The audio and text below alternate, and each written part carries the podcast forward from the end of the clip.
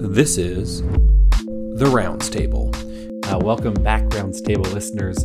We have a very different format in store for you today, but I think you're going to like it. Uh, I'm joined by uh, uh Yatin, uh, who is a radiologist at North York General, uh, Yatin Chadha. Have I pronounced your last name correctly? Oh, you you nailed it. You nailed it. Yeah. all right, perfect. So, you know, listeners, um, yes, we typically talk about randomized trials relevant to internal medicine, um, but I thought it'd be quite interesting to not talk about randomized trials and instead talk a little bit about finances. This is something that certainly in residency we do not get enough teaching about.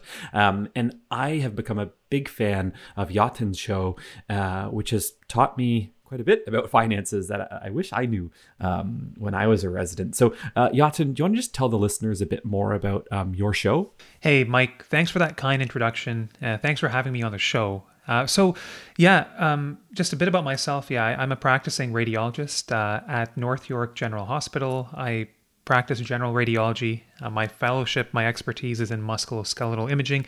And then, as when I moved to Toronto in 2017 from Calgary, I had a bit of sticker shock. We, we were looking at the housing market, prices were skyrocketing. And when I came here with my family, my wife and two boys, we decided we needed to learn a little bit more about finance. And then in the pandemic, when work slowed down, I thought there was an opportunity to create something where I could bring something good to the world and and do a deep dive on on finance. And so that's where Beyond MD, my podcast, was born. So what I try to do is every month put out a few episodes where I'm interviewing either subject experts or physicians, uh, where we do a deep dive on finance, uh, discover people's financial journeys, extract lessons from that, and hopefully a really digestible way. So the support has been wonderful. I'm really grateful for the physician community in Canada. And the other beautiful thing is it's helped to connect me with my colleagues across the country. So, like, I tell my wife that I've made more friends in the last two, three years than at any point outside of medical school and residency. And, and for me, that alone makes this all worthwhile. Oh yeah, I, I totally agree. And you know, um, my brother went from Toronto to Calgary, so he had like whatever the opposite yeah. of sticker shock is.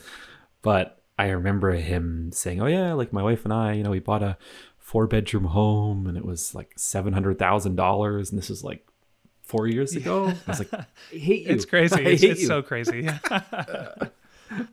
so, you know, yes, you know, residents who are listening, um, maybe right now uh, you're not in a financial position to be buying a home, but don't worry. Um, you know, today's episode isn't just going to be about buying a home. I think it'll also be a little bit on demystifying some mm, seemingly complex topics like incorporating, right? And what on earth does that actually mean? and why do physicians do it? So, uh, Yatin, do you want to give us sort of like a overview of uh, incorporating and, and its implications? Absolutely, it's a great place to start. So, a corporation, or we refer to it as a professional corporation, is basically best thought of as this box, and then this is this box is essentially once you create it, where your the money that you generate from anything related to medicine could be your clinical work, could be locums, your your money will generally, um, as long as it's done for me in Ontario, will flow into this box, that corporation, and then once it's in that box, then I can decide, well, how much money do I need to pull out of that for my own personal use, and and the goal is to use what I need personally, uh, but then hopefully by the end of the year leave behind enough money inside that corporation because the money left behind in that corporation I'm going to be paying a lower rate of tax on that, like a much lower rate. And and that creates what is called a tax deferral. And so it'll leave me with a larger pool of money at the end of the day, and then I can do different things with that. And ideally, I would be investing that money and allowing that larger pool of money time to grow. Now, later on down the road, that money will eventually have to be pulled out from the corporation. And so down the road, I will be paying tax you're not saving tax, you're deferring tax. And, and so that's that's essentially why one one would incorporate. It's an easy process to do. You would need the help of maybe uh, an accountant or a tax lawyer, or today you can easily do it through the OMA, and it, it should not cost you more than about a thousand dollars to create uh, a professional corporation. So that, in a nutshell, is is what it is. Yeah, and uh, I certainly paid much more than a thousand dollars to incorporate. So uh, clearly, we should have had you on a few no, years I, ago. I, I did too. Um, I, I had some horror stories like early in the day. Although I was living in Calgary, that's for another conversation. But we've all made our fair share of mistakes along the way. Yeah, and I guess the sort of basic way that I kind of think um, think about incorporating is what's you know what what might you do instead? Well, instead it could just be personal income. So let's say you make four hundred thousand bucks. Uh, personal tax rate is approximately fifty percent. So you know two hundred thousand dollars you're taking home, and two hundred thousand dollars is um, sort of waving bye bye in taxes. Whereas with a corporation, it's a little bit different, right? You're paying corporate taxes, but of course you're also pulling out money, but you're pulling out less than 400,000 bucks so that your personal taxes is less. So tell me what have I gotten wrong there and does that seem kind of correct? No, that that Mike is is a good synopsis. So I will keep the numbers really really simple. Let's say uh, a physician is earning five hundred thousand dollars. Let's use scenario one, and and let's say that that is all personal income. There's no corporation present in this first scenario. So if you have five hundred thousand dollars of income that is all personal, your top marginal tax rate is going to be just over fifty three percent. But when you take all the tax rates, your average rate of tax it's 40 it's about it's about 50% to be exact it's 47% so of the $500000 you're keeping 265000 and you are giving away $235000 in tax just that year alone. Now let's go to scenario 2 and say this physician doesn't need that $500000 personally. Let's say they're incorporated the $500,000 would flow into the professional corporation. This is your also known as your operating company. You'll hear this lingo as well. And let's say that this physician needs to pull out $300,000 personally. That's going to be their gross income. They will be able to use some of that for paying off their mortgage, paying off their cars, sending their kids to school, traveling the world. The rest of that $300,000 will will go away to tax. But then there's 200,000 that is left inside the corporation. And in Ontario, and all provinces have a general corporate tax rate, and then they have a small business tax rate. And in Ontario and most other provinces, if you have less than $500,000 left behind in your corporation at year end, then you get to pay that small business tax rate, which in Ontario is between 12 and 13%. So on that retained corporate income, you're paying a lot lower tax today so that you have more money left behind. And then ideally, you would go ahead and invest that and have a larger pile of money that grows through investing. And down the road, you'll have to pull it out of the corporation, but you're so you're not really saving tax, but you're you're deferring tax, if that makes sense. Yeah, exactly. It does make sense. And uh, you know, you mentioned you have two kids. I have zero kids. so like right now, the you know the amount of money that my wife Britt and I we need to live like it isn't that much. Um, so I'm not making 500 grand a year, um, but but it really resonates with me because I am making X amount per year. That's going into the corp. But right now, you know, we can live off. Uh, I don't know. Let's say 160 grand a year. Okay, uh, so so then the rest of that money I'm making is you know sticking in the corp. Um, and for us, exactly, and what I've learned from your show, of course, is that with the money that then stays in the corp, you know you can go and invest that right? Um, through through various different channels. And we won't talk about investing just yet but let's say because i don't want to get too far ahead of myself let's say a resident is listening to this right now and they're like okay uh, i want to incorporate right now and this resident is making 70000 a year and they have a $100000 in debt um, correct me if i'm wrong but that seems like that is the wrong time to incorporate is that correct Yeah, you know, in my view, yes, that's the wrong time to incorporate. Now, there will be people out there, everyone has a different spin on things, and there are people out there, Mike, who will listen to what I'm about to say and they will want to just like strangle me. They're like, why are you telling people not to incorporate right away? In my view, you have to ask yourself five big questions um, to discover the answer to as to should I incorporate now? And those questions are okay, am I making enough money uh, such that I don't need to spend nearly all that money I, and I can leave money behind in a corporation? That's question number one. Number two, uh, are my student loans paid off? I think that's a big one. you know, in today's environment, I really would emphasize people. I would emphasize to people every day pay off your student loans, but with interest rates as high as they are, I think that is your risk free rate. Like you got to pay that off. Question number three Do I already own a home? If you don't plan on owning a home and you want to rent forever, which there's nothing wrong with doing that, this question won't apply to you. But what I did wrong in Calgary was, in my view, I should not have incorporated on day one because we decided very early to buy a home and then everything that went into the corporation got pulled out. I was deferring zero tax. So, do you own a home or do you plan to own a home? Do you have stable income? Like Mike, you and I have talked about locuming before, and and sometimes people there's a little bit more uncertainty in in their life. Maybe they're having to move cross country. Maybe they have a family situation. Is your income stable? And then the final question is are your registered accounts are they maxed out like your RRSP, your TFSA, your RESP or are they nearly maxed out?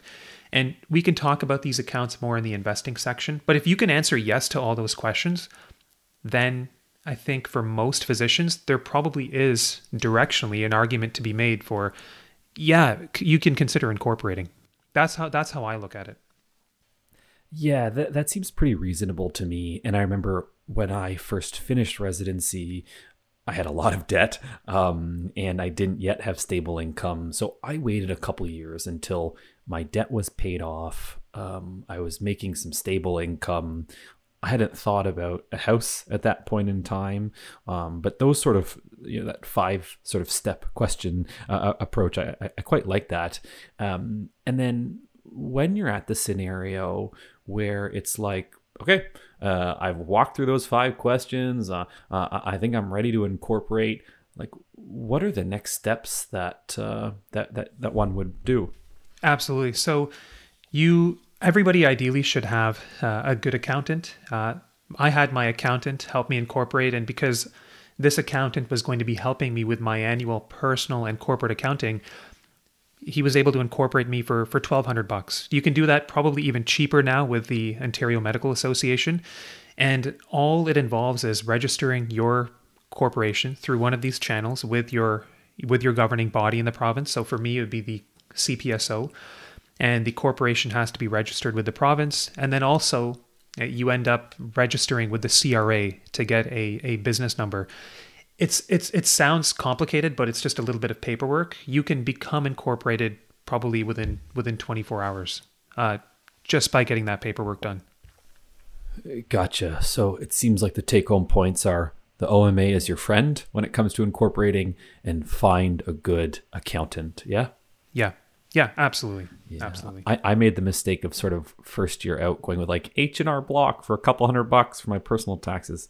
That was a mistake. And then I went with an accountant who never worked with physicians. That was a mistake. So it took a few mistakes before I got to where I am now with a really good accountant. Hey, th- this happens for everybody. It's par for the course, I think. And then yeah. you mentioned that, um, you know, when you've incorporated, you're deferring tax. You're not necessarily saving tax.